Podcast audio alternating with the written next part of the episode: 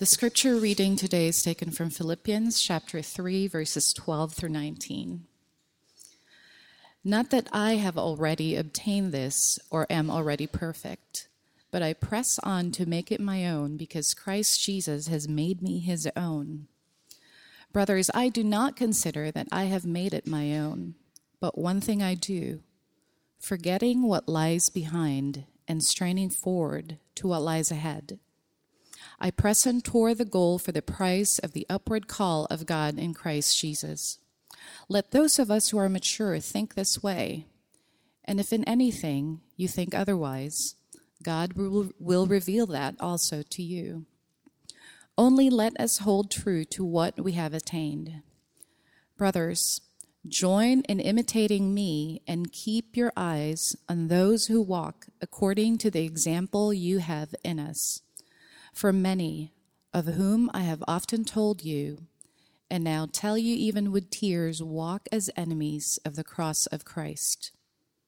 Their end is destruction, their God is their belly, and they glory in their shame with minds set on earthly things. This is the word of the Lord.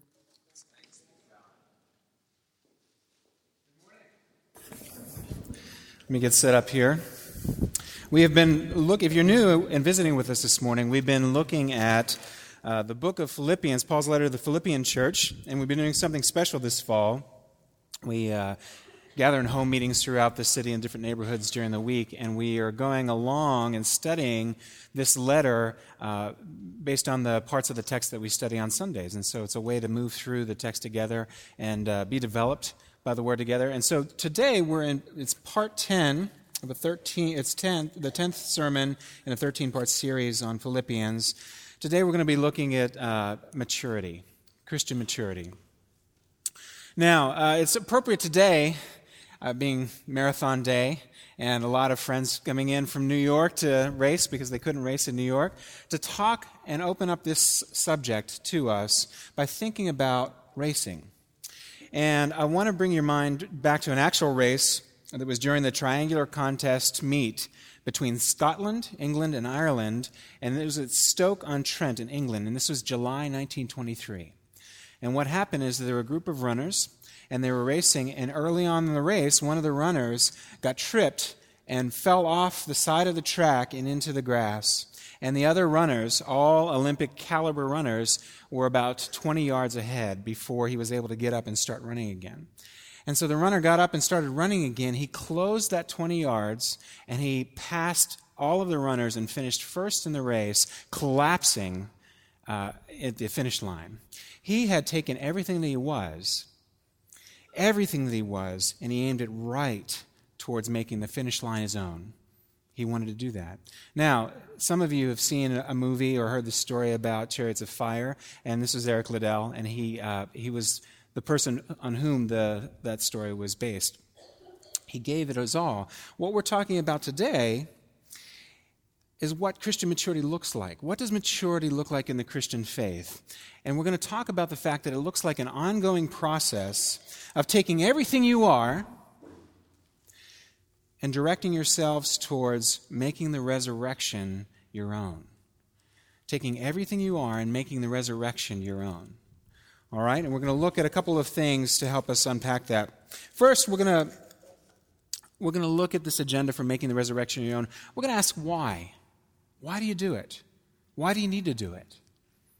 As a person of faith. And verse 13 is going to answer that for us. The motivation is because Christ Jesus has made you his own in the gospel. Okay? But then we're going to look at how you do it, and there's a lot to be said there. Verse 14, 14 says, Working with the end in mind, we strain forward to what? The resurrection lies ahead, what lies ahead. And then verse 16, we're going to hold on to what we've attained as we do this, as we strive ahead towards the resurrection. So let's get into that. Let's first unpack why you do it.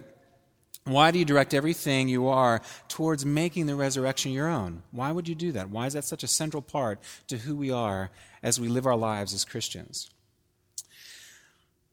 This is going to be brief because the answer is very simple. Paul says, again, because Christ Jesus has made you his own. Now, I want to, if somebody to ask you, what is Christianity? What does it mean to be a Christian? What is Christianity about? And a lot of different answers that you've heard growing up over the years. Some of you grown up in the church and are familiar with lots of varieties of answers. Some of you haven't been in the church, haven't grown up in the church, haven't been exposed to Christianity, so you have your answer based on probably what the media shows Christians to be. But the, the issue is this, and Paul's been unpacking this, so if you're new today, just bear with this.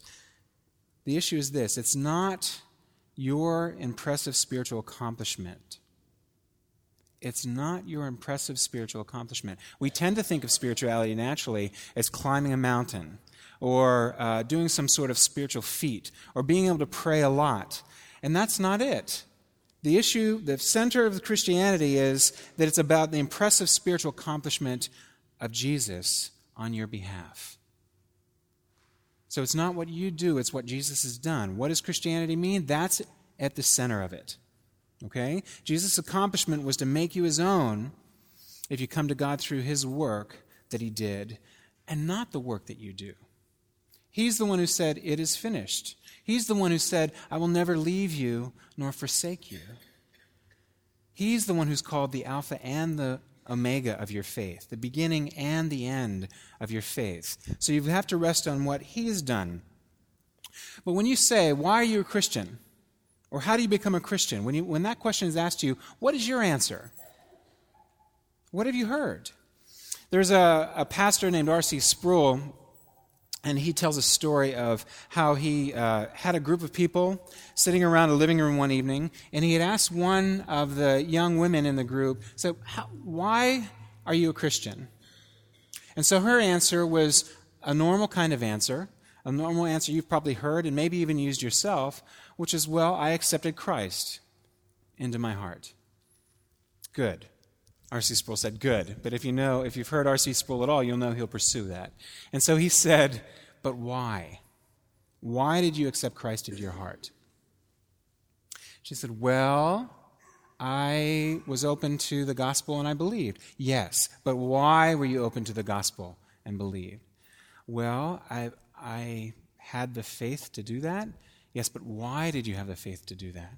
And he kept pressing her. In the end, she had to admit that she had seen herself as the beginning of her faith, as the end of her faith, that she was locating her belief and the gospel in her own actions of faith. That's not what Paul teaches here. It's because Jesus has sought you out, right? What does Paul say? because Jesus has made me his own. I am a, um, I'm a typical guy in a lot of ways. I like action movies just as much as the next guy. I watch my show. I can't wait to see the new James Bond film. Um, I have another side of my movie watching, though, which is that I like emotional, sentimental, romantic flicks. I'm sorry to, I'm sorry to unveil that to you, but you can see me tearing up over a good romance. You know, I Love Actually or Crazy Stupid Love. And uh, I recently watched, I was sick a little while ago, a couple weeks ago, and I watched uh, My Big Fat Greek Wedding. And I really enjoyed it. And there's a, there's a great moment in that, in that movie where Toula Portokalos is with Ian Miller. And they're talking about getting married. And Ian Miller says, I love you. And she won't let it pass. She says, But why? Why do you love me? And his answer was fantastic. His answer was this Because I came alive when I met you. I came alive when I met you. In the same way, when we talk about our Lord Jesus and our faith, Jesus says to you, Why? Why do you love me? And our answer is, Because I came alive when I met you. You brought life to me. And so the only natural response is a, is a gracious response of love in return. So I told you it would be brief. That's why. That's why we press on towards making the resurrection our own. Jesus made us his own. Okay? But now let's take some time and unpack how. How do we direct everything we are towards making the resurrection our own? How do we do it? What's it look like day to day, in community, in life together with one another? Verse 14, working with the end in mind. Paul talks about the goal, the prize, the upward call of God in Christ Jesus. Now, if, uh, if any of you have struggled with organizational stuff in life, just getting organized, just trying to be organized, one of you probably run into some of the different planners, right? You have the Franklin Covey planner, which is based on Benjamin Franklin's notebook, and the idea with that behind that planner and organizing your schedule from day to day is to begin with the end in mind right? Or David Allen, he's one of my personal favorites because he looks at all of life, not just your work life, and he helps you to balance uh, everything in line with what your overarching principles of your life are about. And so he talks about, um, he uses an airport analogy. And he'll say, when you're thinking about planning your schedule, first thing you do is look at your next actions. What are, that's the runway level, right? What are all the next actions that you need to do? That's the runway level. And then 10,000 feet up, what are my roles and responsibilities? Who am I? Well, I'm a, a brother and a, a, a son and a, a, nephew and a father and a pastor. You know, so think about your roles and responsibilities. Next level up, 20,000 feet. Um, think about your various projects, right? I might be reversing a little bit. but That's okay. You get the idea. 20,000 feet, you're thinking about your various projects. And the idea is that projects are all of the next collection of next actions that you need to do. It takes more than one action to get it done, and it's striving for an outcome. Beyond that, how is your personal and professional life going to change in the next year? What about three years? And then the last level, the 50,000 foot level, is why are we here? Right? And so he, in his organizational process, in helping you get things done day to day, that's his book, Getting Things Done, helping you get things done day to day, he has an aspect of beginning with the end in mind in there too. It's popular in organizational theory, right? It's also part of the gospel. Work with the end in mind. The goal, the prize, the upward call of God in Christ Jesus, verse 14. Now, there's more to than that. As we direct ourselves towards the resurrection, making it our own, it's not just that we work hard with the end in mind, we also forget what lies behind. Forget what? Last week we talked about it. We have to forget both the bad and the good things right? Paul talked about the flesh and how he has to leave that behind. But the interesting thing is, when sometimes when he talks about flesh, he means the, the ways that we fail, the ways that we fail one another, live for ourselves, the ways that we um, do wrong things instead of right things, the way that we're broken sexually, the way that we're broken emotionally, the way that we're broken in uh, relationship and in uh, psychologically, and all of the other kinds of ways that we kind of get bent Paul sometimes uses the word flesh to describe that, but last week we saw that he uses the word flesh to describe his religious achievement, his accomplishment, good things. He was the equivalent of a great seminary professor, and yet he called that flesh. So it's not just your bad things, but it's your good things that you need to leave behind when you come to Christ. When you think about why am I a Christian, Christ made you his own, and you have to leave those other things behind. It's like the. Um, the great parable of the prodigal son. We talked this about in the In Covenant member retreat uh, just a couple weeks ago. The parable is usually taught where there's a younger brother, and the younger brother says, Dad, give me everything that would have been mine if you had died, and I'm going to take that and I'm going to go. And he goes and he spends it on riotous living. He lives and hangs out with prostitutes and engages them. He does throws parties with his friends and he, and he spends it all and he goes broke and he ends up being homeless and really hungry, and he's in the uh, he's feeding pods, seed pods to pigs, and he thinks about that, and he's like, "Wow, if I." I'm here just being hungry at these pods that I'm feeding the pigs. If I just went back to my father's household, I know that he's gracious enough to let me come in and at least eat like a hired hand. At, le- and at least I'll be safe. So he resolves to go back, right? But so there's a way in which we look at the younger brother and we say, uh, today we say, hey, I'm like the younger brother. I've rejected my father. I've rejected God and spirituality. I've rejected the gospel, and I've gone and lived the way that I want to live. But your father wants to bring you back. And he wants to throw his robe around you and put his ring on your finger. And he wants to throw a feast for you. And he wants to welcome you back because you're alive and not dead. But the thing is, is a lot of pastors, when they tell that story, they only tell that part of the story. And there's an elder brother, and it's a full part of the story too. And the elder brother says, when he sees the father's graciousness towards the younger son, look, he wouldn't even go in to, to see the father. He says, Look, I've been here. I've been slaving for you. I've been working for you all these years. And you didn't even give me a little bit of dinner to have with my friends. I couldn't even throw a little party. I've been slaving for you. And this son of yours, not even my brother anymore. And what that part of the parable shows is that it's possible to relate to religious doing as a way to avoid your relationship with the Father, a way to avoid your relationship with God. And so it's important, you've got to remember that part of the gospel, part of how we do this, part of how we press on towards the resurrection, is to leave both the bad and the good things behind. Nothing in my hands I bring, simply to the cross I cling. You remember? Words of hymn that we sing sometimes. So we need to forget what's left uh, behind and leave it behind. But now we come to one of the most important notions about maturing as a Christian. It's one of the most important notions. Are you ready? You've got to realize that you have need. You have utter need. Christ had to come in your place, He had to substitute Himself for you. There was no other way to get your relationship with God back. You have need. Paul talks about it. Even as a Christian, even transformed by Christ, he says, It's not that I've already attained this, right? As, and, and I do not consider myself as already like laid hold of this resurrection that we're pursuing. So he realizes his need. Now, the normal way that we do things is that we say we're not ready. You know, look around at your home meeting, right? A lot of your home meeting leaders have been working hard at leading their home meetings. And, or look at around other needs of the church. And some of the, some of the ways you look at those needs that you see is you say, well, but I'm not ready. You know, I don't know the Bible well enough. I don't know how to pray well enough. I don't have it all together as a Christian. I'm not mature as a Christian. I don't, you know, I, somebody else has got to do it because I'm not ready. What you see here is completely counter to that.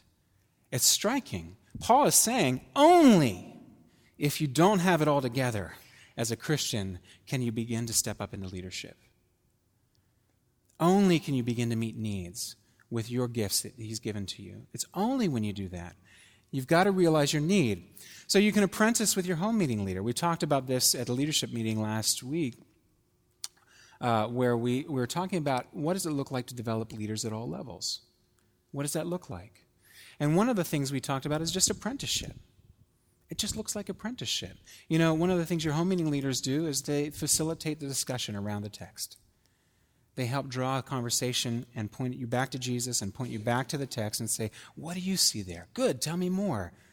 Now, what it might look like here, no, you don't have to have it all together, right? But a lot of you show potential for doing what they're doing and facilitating. So, what it would mean would be to come alongside of them and just shadow them as they do it. And keep in the back of your mind the kinds of questions that come up as you, well, why did they ask the question that way and not this way? And then you talk about it afterwards. And the next study, you lead and facilitate the discussion, and your leader comes alongside of you and shadows you and doesn't say anything. They're there in case you need the backup, but they shadow you. And they keep in the back of their mind things that they observe, and you can talk about it. Done. You're not just thrown in, but you're also stepping up, even before you think you're ready, because that's the way the gospel works. It's only when you realize your need that you can be effective in ministry and go out. Uh, the same as I was having a, a conversation with Chad Easton. He's um, just uh, elected by the congregation to be uh, a new deacon.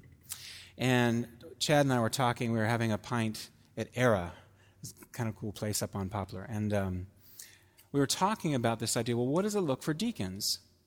What does it look like for deacons to do this kind of, you know, not throw you in, but develop you through apprenticeship, leadership at all levels, taking a chance and plugging yourself in?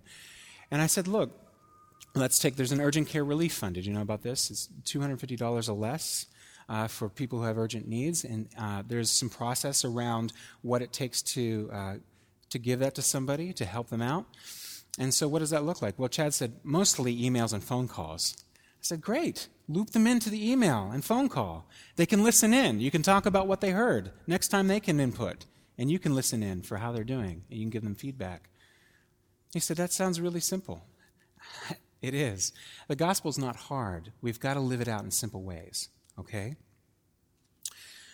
So, But realizing our need has a contrast in this passage. We see in verse 18 that there are those who walk as enemies of the cross of Christ.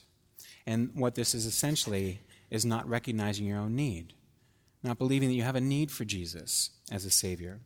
And so, um, again, I, I, didn't, I, didn't, realize that I used R.C. Sproul twice in this sermon, so I'm going to use him again. Sorry about that. But he, uh, he comes up again. One of the things that he writes against, um, writes about is this. He says, Our country in part, is built upon freedom of speech and freedom of religion, right? And what that means is citizens have the freedom to pursue their expression or non expression of faith without coercion from the state. It at least means that. And he says that's very important. He writes that he would support that by his dying breath. He would support that freedom by his dying breath. But he goes on to make this point. He said, It is an equally valid option to pursue Protestant Christianity as it is Catholic Christianity. It's an equally valid option to pursue Buddhism as it is atheism. And they may be equally valid, but that doesn't mean that they're equally true. And he goes on to press the point. He says, How can Jesus both be God, historic Christianity, and not God, atheism, Buddhism, and other options at the same time?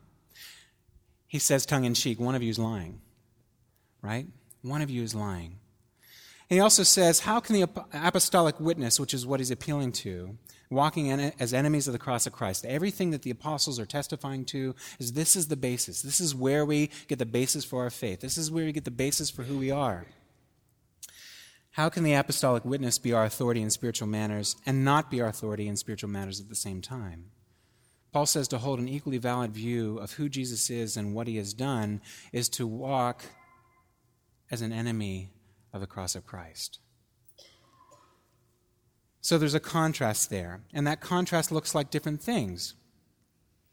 One of the ways in verse 19 that we see that it looks like is it's the opposite of directing everything you are towards the resurrection, and it's holding on to the good and bad, not forgetting what lies behind, right? Working without the end in mind. Just as if you started to build with wood the frame for a house, you can't suddenly switch and say, I would like this to be the frame for a guitar. Right? They're two different things. And when you don't begin with having the end in mind, Paul says that leads to destruction. Just like a house frame doesn't lead to a well built guitar frame. In the end, if you're trying to build a guitar by building a house frame, you'd have to destroy that frame and start again. It won't go well with you if you try to build a guitar by building a frame for a house. It won't go well with you it'll fall apart. He also says that our worship is in our appetites. Now, he says in verse 19 that your God is in is your belly. One of the things that I uh, read recently was an article by David Brooks in the New York Times where he talks about the idea that we are working really hard. We're working really hard to do what?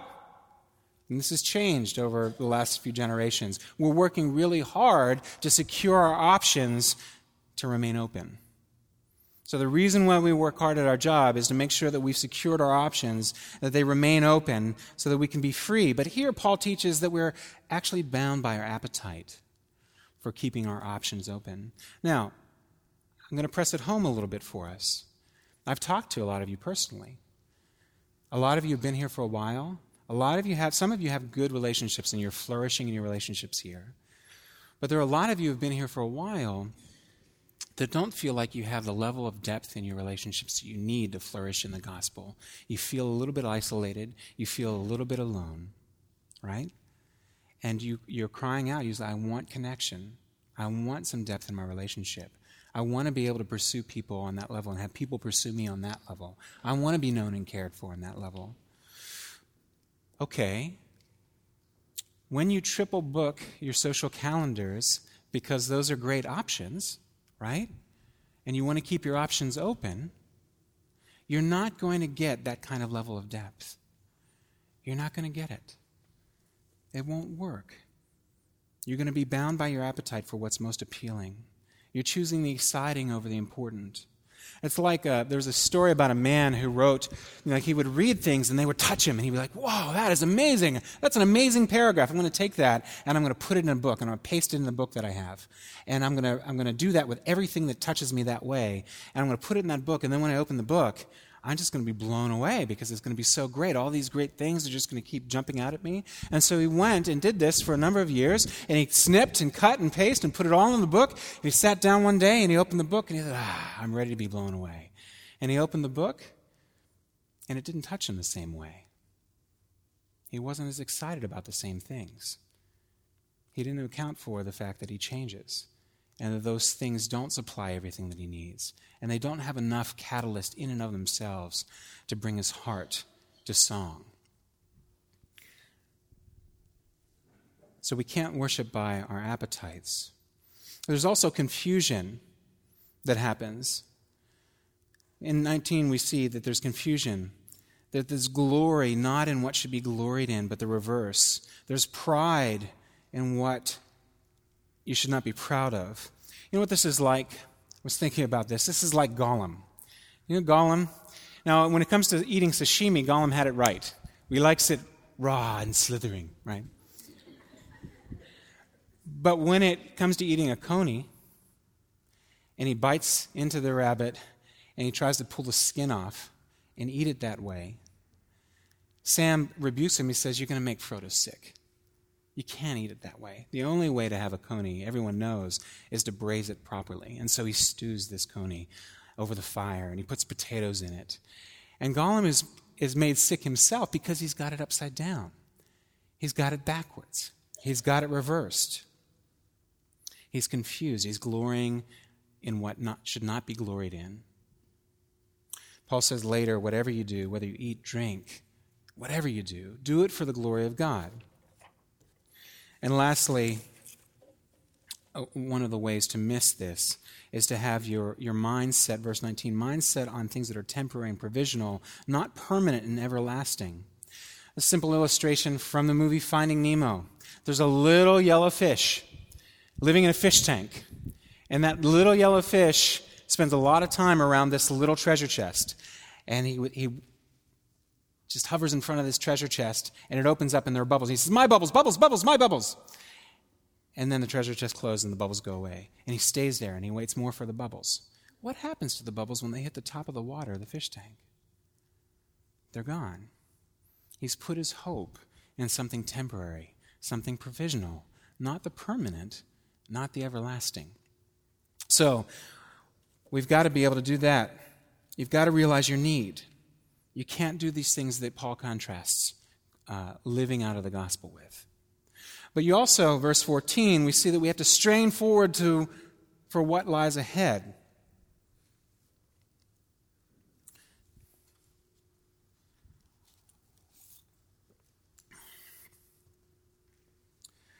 You've got to know why you press on to the resurrection. You've got to know why you press on to it. It's hard. It's hard to remember that Jesus has made you his own, and this is the reason, this is the motive. When you feel the weight of life, when you feel the weight of your brokenness, when you feel the weight of everything going wrong, or at least some things going wrong, it's hard to remember that Jesus has made you own. It's a strain to remember. it. It's like I was thinking about Snape in the movie Harry Potter, in the whole series. Snape is not a likable guy. And he is just, you know, he, it seems like he's just working corruptly and for corrupt things and for Slytherin House, and everybody hates him, and everybody's scared of him, and he's nasty and he's curt, and he's, you know, he does everything he can, it seems, to uh, foil Harry's and Hermione's and Ron's plan. It's hard to like him. And yet, at the end of the entire story, Harry describes Snape as the bravest man he ever knew. Why? Snape had encountered love for Lily, and that love had changed him so profoundly that despite all of his brokenness, despite all of his inability, despite all of the darkness within him, he was willing to work for the good and remember and strive towards it because that love had changed him. And in the end, he gave his life for it. In a very powerful way. You've got to know to press on to the resurrection. You've got to know to forget the bad things and the good things and strain forward to what lies ahead. It's like the movie Up with Carl and Ellie, right? Have you seen this movie Up? I love the uh, animated films. And Up is about a guy who falls in love as a boy. He has this. Uh, he has this marvelous sort of fantasy as a boy about this adventure who's current in his day, goes off around the world looking for birds. And he meets this girl in the process, Ellie, and they grow up. And they live life together, and they grow old together. And Ellie gets, in the first, I tell you, in the first 10 minutes of the movie, it's so hard. Ezra sits between my, my wife and I and, and looks back and forth at us as we're watching just the first 10 minutes because we're both just weeping. It's so sad you know, Ellie ends up dying, and Carl's all alone as an old man. And the story begins there, first 10 minutes into the movie. How does Carl deal with life in this? And one of the things you find at the end of the movie is that Ellie had, they had a picture book, a scrapbook of all her dreams and everything they wanted to do together and all the places they wanted to head together.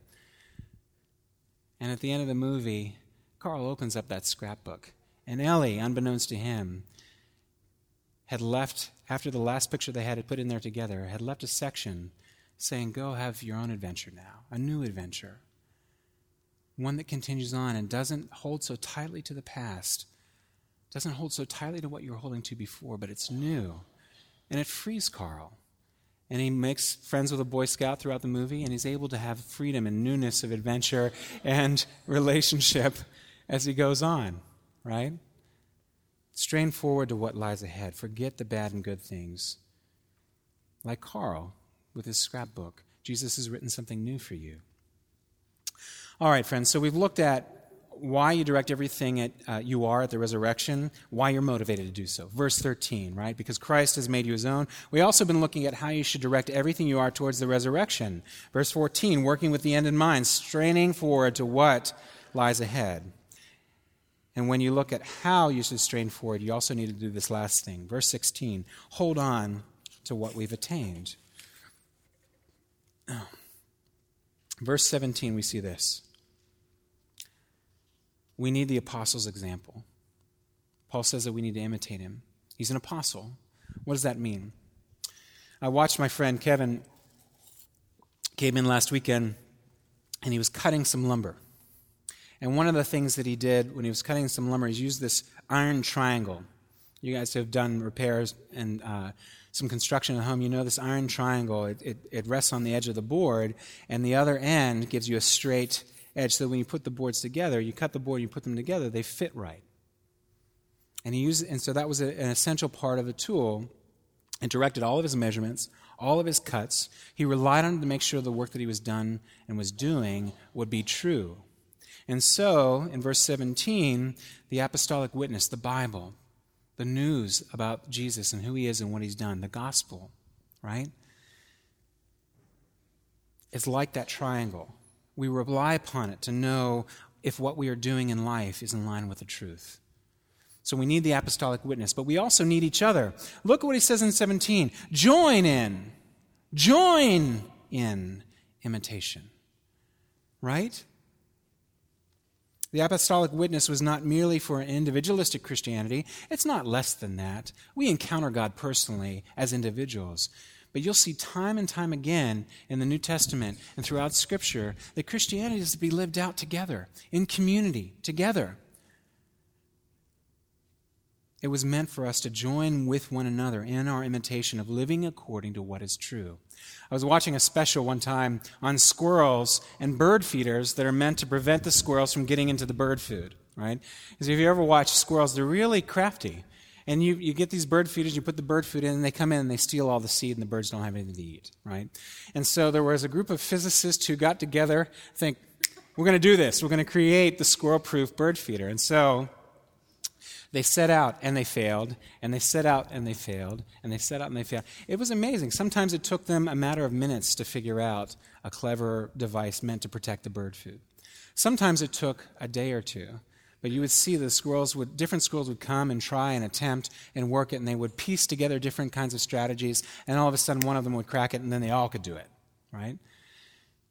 They they built what they thought is is the final thing. They thought, no one's going to get around this. No squirrel's going to get around this. They moved away from all the trees from which they could drop onto the feeder. They had this thing protecting it from the ground. The squirrels couldn't crawl up, crawl up the pole. They couldn't do it. And so it lasted for several weeks. And they thought, we've done it. We've outsmarted the squirrels. And we protected our bird food. Several weeks into it, the squirrels stumbled on working together. They figured out how, by one propping the other up, they could actually undo the trap and get around and get the food. And then they all knew how to do it. Right? We need each other while we join in imitating the apostolic witness. We need each other. We can't do it on our own. There are lots of things that would hinder us.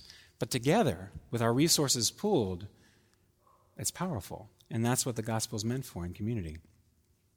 We also need action.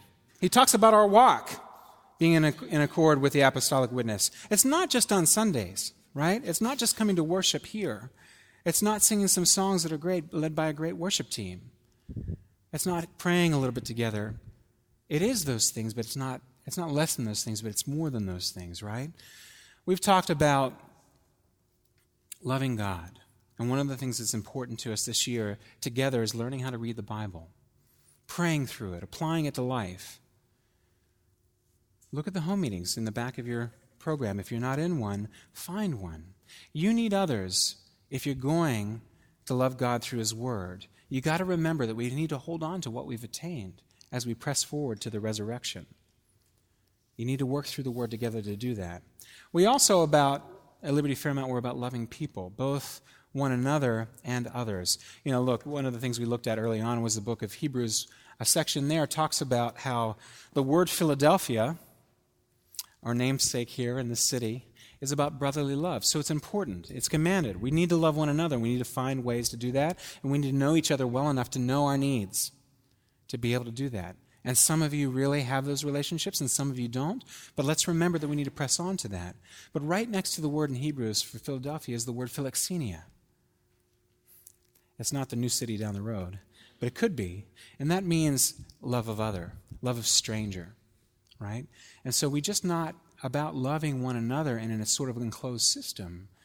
One of the reasons Jesus put his church here, one of the reasons Jesus lives in you, one of the reasons Jesus invites you into being part of his people through his gospel is so that you can love others, you can extend hospitality, you can look for ways to help meet the needs that you see around you.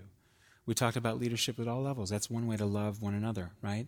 Look for ways that you can use your gifts and help out and, and plug in. But also, who are your neighbors? What are their names? What do they need? You can observe that over time as you get to know them. Love of other, philoxenia. So we've got loving God, loving the people, but we've also got loving our city. Uh, when my friend Kevin was in town, we were, we were walking around together and doing different things. We tested the cheesesteak uh, Pat's and Geno's, and we, we ate them right after each other and try to try to get a sense of which one is ours, which one's going to be the one that we root for.